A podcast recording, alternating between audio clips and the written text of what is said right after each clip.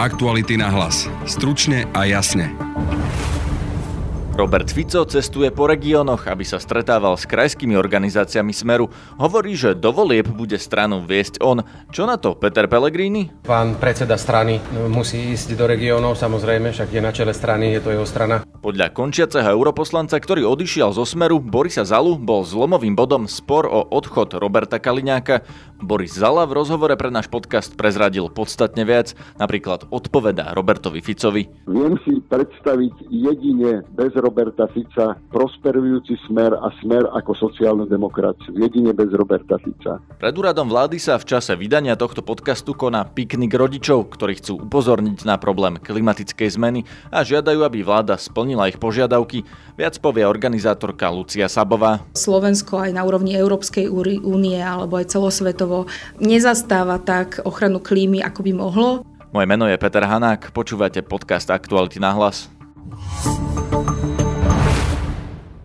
Účet zadarmo, platobná karta zadarmo a smart hodinky so zľavou. To vám dá iba jediná banka. 365. Dnešná banka pre dnešných ľudí, ktorí už nechodia do banky, ale všetko vybavia cez mobil a platia hodinkami.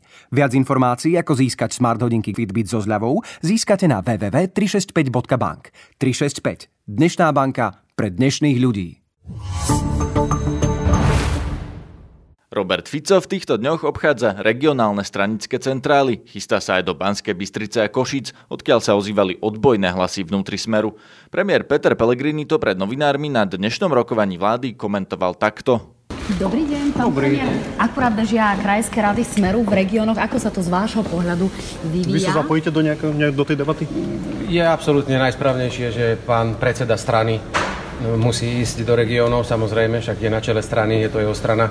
Takže teraz je v regiónoch, stretáva sa s predstaviteľmi, no a ja zase sa venujem riadeniu tejto krajiny, takže je to úplne v poriadku. Bude zajtra Bystrica Ostra? Ja neviem, zavolajte do Banskej Bystrice a spýtajte sa. Čiže vy sa nejako nezapojíte do tejto Ale pozrite sa ešte raz. Ja robím to, čo ja mám robiť a pán predseda musí robiť to, čo musí A už ste si telefonovali? Ďakujem. Koaličná rada. O vývoji v strane Smer SD som sa rozprával s jej spoluzakladateľom Borisom Zalom, ktorý bol až doteraz europoslancom, no zo Smeru už vystúpil. Pýtal som sa ho, čo hovorí na reakciu Roberta Fica na list jeho europoslaneckej kolegyne Moniky Smolkovej a regionálnych štruktúr Smeru. Jeho odpoveď na tento list, ktorý žiada, že treba, aby nastala výmena vo vedení Smeru, tak na tento list reaguje tým, že on chce predsedom strany ostať ďalej a robí teda teraz túru po okresných a krajských organizáciách médiách, kde ich presvieča teda o tom, že on je ten najvhodnejší líder. Čo hovoríte na to, že on odkazuje, a zopakoval to už dvakrát, že ľudia, ktorí boli v Európarlamente, mali vysoko platené funkcie a teraz budú mať slušné dôchodky, vďaka Smeru by nemali kritizovať Smer?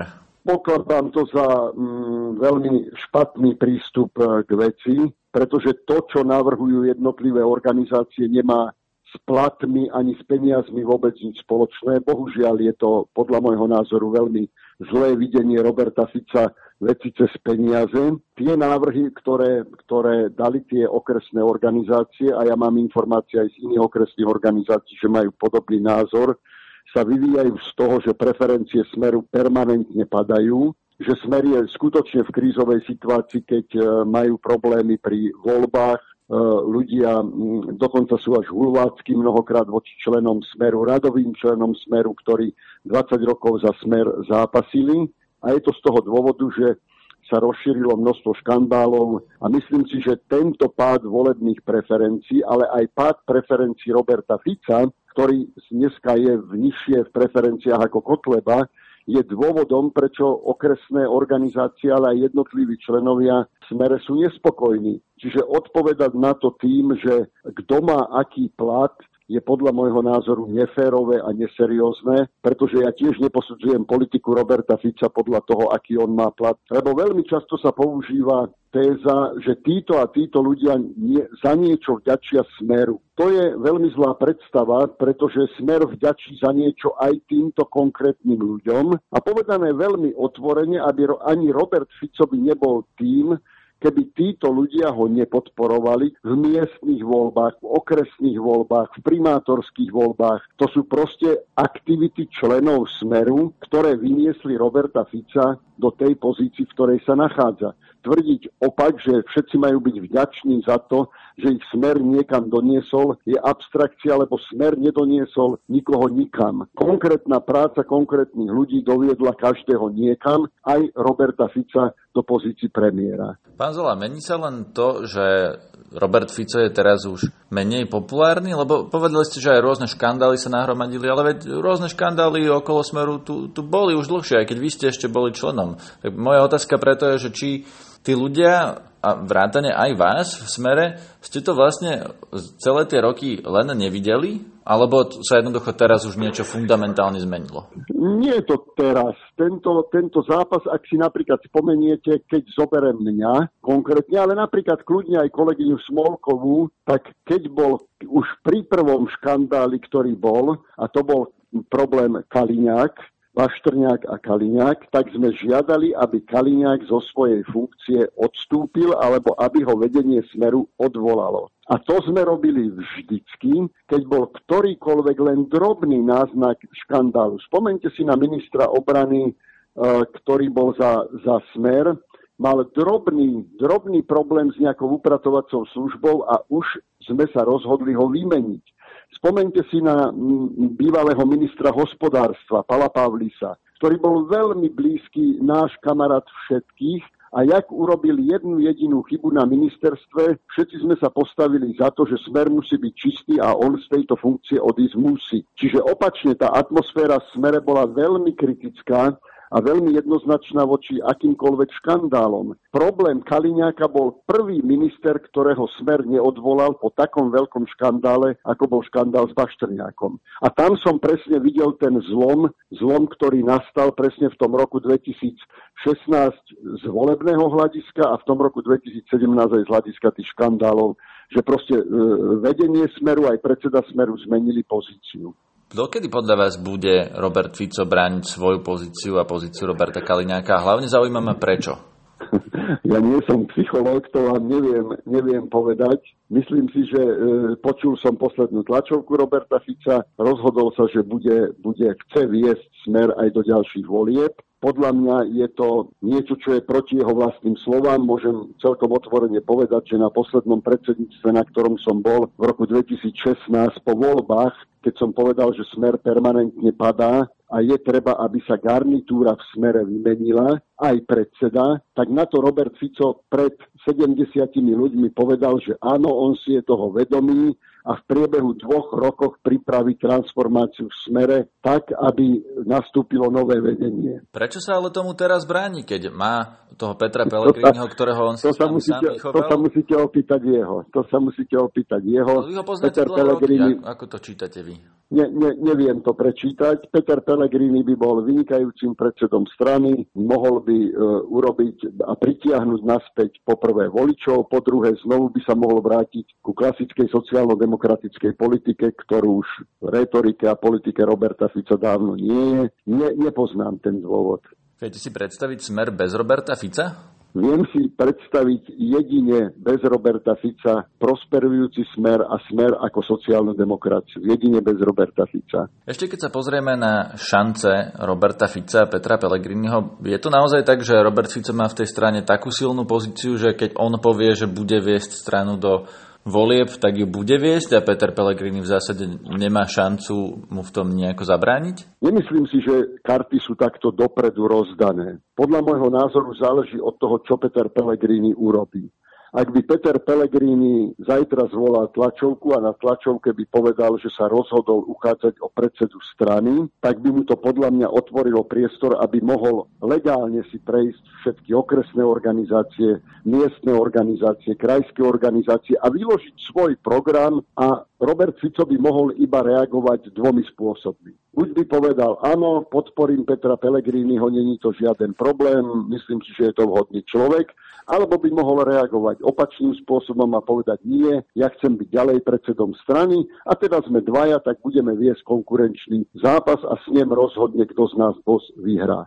Keď to neurobí, tak vlastne Robert Fico bude vo výhodnejšej pozícii, lebo je túto chvíľu predsedom strany. On zase ale tvrdí, že žiadny snem sa vlastne nechystá, žiadny volebný snem, iba taký ten uh, slávnostný v decembri a teda ako keby neboli ešte tie voľby, takže vlastne nie, ako keby hovoril, že nie je ten zápas o tú pozíciu predsedu momentálne, že on je predseda, on povedie stranu do volieb. E, Peter Pellegrini sa niekoľkokrát celkom jasne vyjadril, že by chcel smer priviesť naspäť k sociálno-demokratickej pozícii nepriamo tým vyjadril záujem samozrejme byť lídrom smeru, e, ale z technického hľadiska e, spôsob, ako sa zvoláva snem, skutočne nie je teraz v túto chvíľu taký dôležitý, pretože ak by prišlo k takej, takejto konkurencii medzi dvomi záujemcami, tak si myslím, že by sa krajské organizácie a okresné organizácie museli rozhodnúť a aj predsedníctvo by sa rozhodlo, pretože by muselo sa rozhodnúť v dostatočnom čase pred voľbami parlamentnými, aby mal nový líder čas, alebo aj starý líder, aby mal čas predstaviť svoj program, s ktorým chce stranu viesť do volieb. Čiže pokiaľ by Peter Pellegrini skutočne ohlásil svoj reálny úmysel, tak si myslím, že by sa mimoriadný snem e, dial minimálne tých 8 mesiacov pred parlamentnými voľbami. Má podľa vás Peter Pellegrini naozaj tú silu, aby zvolal ten snem, aby porazil Roberta Fica? to sa ma stále pýtate na psychologické otázky. A, ja, ja neviem, či má, silu, neviem, neviem či má Peter Pellegrini silu, ale jediné, čo vidím, že Peter Pellegrini má, poprvé, správne názory, ktoré sa, ktoré sa skutočne pohybujú na tej lavoliberálnej sociálno-demokratickej pozícii. Po druhé vidím, že dobrá je vládu po tretie vidím, že je najpopulárnejším politikom Smeru vôbec a je druhým najpopulárnejším politikom na Slovensku. To znamená, že má celý potenciál na to, aby revitalizoval Smer, aby ho potiahol dopredu a aby mu vrátil sociálno-demokratický profil. To vidím. Či má silu sa osobne pustiť do zápasu s Robertom Ficom, to neviem. Iniciatíva Znepokojené matky organizuje pred úradom vlády piknik rodičov, ktorí chcú upozorniť na klimatické zmeny. Rozprával som sa s jednou z organizátoriek tohto pikniku, Luciou Sabovou. My sme už pred mesiacom urobili pochod rodičov za ochranu klímy, pretože máme veľmi silný pocit, že Slovensko nerobí dostatočné kroky na to, aby sme chránili klímu. Chceme sa takto pridať aj k študentom, ktorí štrajkujú v piatky za ochranu klímy a chceme povedať, že aj my rodičia sme sme znepokojení a vidíme, že je tu problém, ktorý sa podľa nás nerieši dostatočne. Keď pôjdete pred úrad vlády, čo konkrétne chcete od vlády, aby riešila? No my sme v prvom rade pozla, pozvali aj pána premiéra na piknik, aby sa k nám pridal a mohli by sme si to trošku aj vydiskutovať, pretože pred mesiacom nejako vláda na nás nezareagovala, napriek tomu, že sme im dali tie požiadavky. Naše požiadavky v podstate sú, aby Slovensko uznalo ten problém klimatickej zmeny ako prioritný, ako problém číslo jedna a v podstate v každom kroku, ktorý robí, e, aplikovalo také opatrenia, aby napomáhalo znižovanie emisí CO2. Príklad môžem povedať, na Slovensku stále spalujeme nekvalitné uhlie, dotujeme ho, e, stále máme veľké emisie z rôznych znečistujúcich podnikov, ktorým dávame financie, e, nepodporujeme dostatočne technológie, ktoré by znižovali emisie a všeobecne si myslíme, že aj Slovensko aj na úrovni Európskej únie alebo aj celosvetovo e, nezastáva tak ochranu klímy, ako by mohlo a práve bohužiaľ veľakrát je tým hráčom, ktorí sa snaží aj znížiť nejaké normy a nejaké snahy o znižovanie CO2. Máte príklad, kde Slovensko takto brzdí Európu v týchto zelených témach? Tak napríklad teraz v, Európskej, v rámci Európskej únie je iniciatíva niekoľkých krajín, ktoré sa snažia zvýšiť ciele Európskej únie na redukciu emisí CO2. A Slovensko sa nepridalo k tejto iniciatíve jednoznačne. A premiér stále hovorí, že áno, na jednej strane chceme chrániť klímu, na druhej strane ale musíme podporovať ten znečistujúci priemysel. A to sa jednoducho nedá. Nedá sa robiť aj jedno, aj druhé. Musíme sa rozhodnúť, čo budeme robiť a podľa nás by sme sa mali rozhodnúť tak, aby sme ochránili tie budúce generácie, ktoré jednoznačne stoja pred tým, že možno nebude mať kde dostatočne dobrej kvalite života žiť. Spomenuli ste, že Slovensko podporuje znečistujúci priemysel. Čo konkrétne myslíte? No tak napríklad, keď si zoberete predaj e, emisných povoleniek, tak časť týchto peňazí ide náspäť tým istým znečisťovateľom a síce ide oficiálne na redukciu emisí CO2, ale existujú lepšie spôsoby, ako redu- redukovať emisie. Mali by sme viacej podporovať možno aj ľudí na to, aby si napríklad mohli zateplovať domy, aby si mohli kupovať, ja neviem, šetrné kotle. Existuje množstvo, množstvo opatrení, ktoré sa dajú robiť, ale to Slovensko stále robí také protichodné, že na jednej strane sa ako tvárime, že áno, toto tu robíme, ale na druhej strane, keď sa na to pozriete bližšie, tak tie kroky nedávajú veľakrát ani moc logiku. Takže ste za to, aby slovenská vláda bola jednoznačnejšie zelenšia?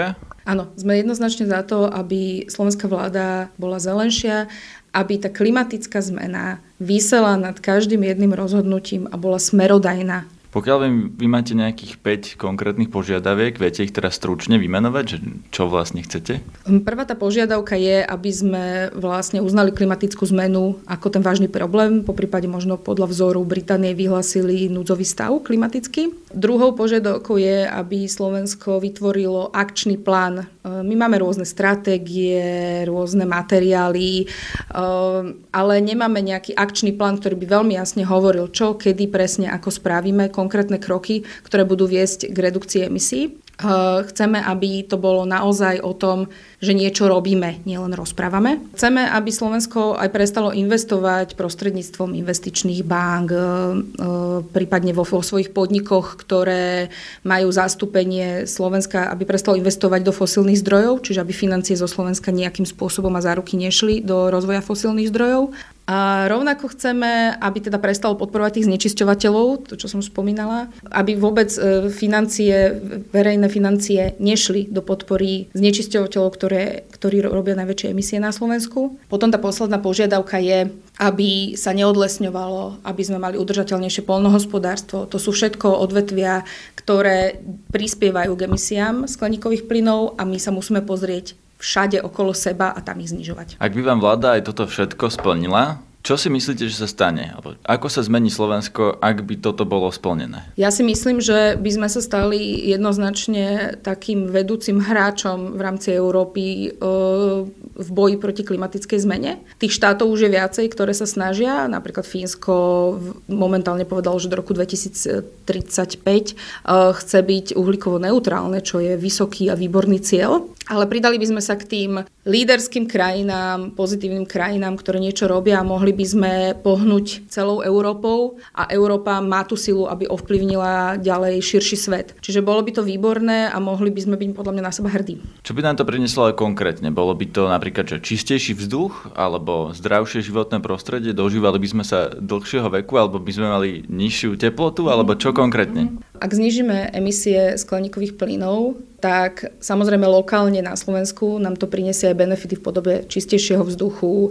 Ak budeme robiť dobré adaptačné opatrenia, budeme sa cítiť príjemnejšie v horúčavách, lebo budeme mať opatrenia, ktoré to zmiernia, tie nepríjemné vplyvy, ktoré cítime. Čo napríklad? No napríklad v mestách sú, v mestách sú napríklad horúčavy veľké teraz v lete a keď bude obúdať mestská zeleň, tak tá teplota sa v mestách bude len zvyšovať. Keď zavedieme opatrenia, ktoré budú ochladzovať mesta, tak už len subjektívne sa tí ľudia budú cítiť lepšie, nebude toľko zdravotných problémov, ktoré sú z horúceho počasia a podobne. Ale najmä polnohospodári napríklad budú mať z toho benefit, pretože práve tí prví cítia klimatické zmeny a cítia problémy so suchom alebo s prívalovými dažďami, e, s takouto nepredvídateľnosťou počasia a nevedia, kedy im čo zamrzne, nezamrzne. Rozumiem, ale toto príde tak či tak, ne? lebo Slovensko je maličká 5 miliónová krajina, spomínali ste aj Fínsko, to má tiež 5 miliónov obyvateľov. Tu by bolo treba, aby vláda Číny, Spojených štátov a Indie spravila také rozhodnutie, že budú od ďalšieho dňa zelení nie Slovensko, nie?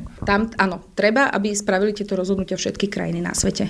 Nie len Čína a nie len USA, ale aj my. Ja teraz žijem tu na Slovensku. Koho viem najlepšie ovplyvniť je moja vlastná slovenská vláda, to sú naši politici, ktorí zastupujú mňa ako občianku keď sa dos, aj dostatočne veľa menších krajín pridá, ak, ako hovorím o tej Európe, keď Európa bude mať lepšie cieľy, ona vie lepšie tlačiť aj tých veľkých hráčov, aby to zmenili. Ak to globálne urobíme a budeme znižovať emisie skleníkových plynov, my už nezachránime ten stav tak, aby sme, aby sme si žili tak dobre možno ako pred pár rokmi alebo ako teraz, ale teraz naozaj už ide skôr o to, každú jednu desatinu toho stupňa Celzia znížiť, aby sme nedosiahli stav, kedy tá planéta bude jednoducho neobyvateľná. Tu sa už bavíme o tom, že ak budeme pokračovať ako teraz, teda budeme v takom stave uh, emitovať CO2, ako to robíme teraz, dostaneme sa na oteplenie 4 stupne do konca storočia, ktoré je pre človeka už veľmi neobyvateľ, tá planéta nebude obyvateľná pre človeka tak, ako je teraz. My potrebujeme, aby sa nezvyšila teplota globálna o 1,5 stupňa, momentálne sme na 1 stupni. To znie hrozne málo. Ale ak sa zvýši napríklad už o 2 stupne, znamená to o 50% menej zdrojov pitnej vody, znamená to oveľa väčšie oblasti, kde bude neobyvateľné jednoducho to územie, čiže ľudia sa začnú stiahovať, migrovať, pretože to sa tam nebude dať žiť. Už teraz pozorujeme niektoré tieto javy a bude to stále horšie a horšie. Každá tá desatinka stupňa je dôležitá. My nevieme, čo všetko sa nám čo vieme vlastne dokázať, ale musíme sa snažiť urobiť čo najviac a každý jeden ten malý kúsok sa ráta. Náš podcast môžete počúvať každý podvečer cez Spotify a podcastové aplikácie a nájdete nás aj na Instagramovom profile Aktuality na hlas a na Facebookovom profile podcasty Aktuality.sk. Na dnešnej relácii spolupracovala Denisa Hopková. Zdraví vás Peter Hanák. Aktuality na hlas. Stručne a jasne.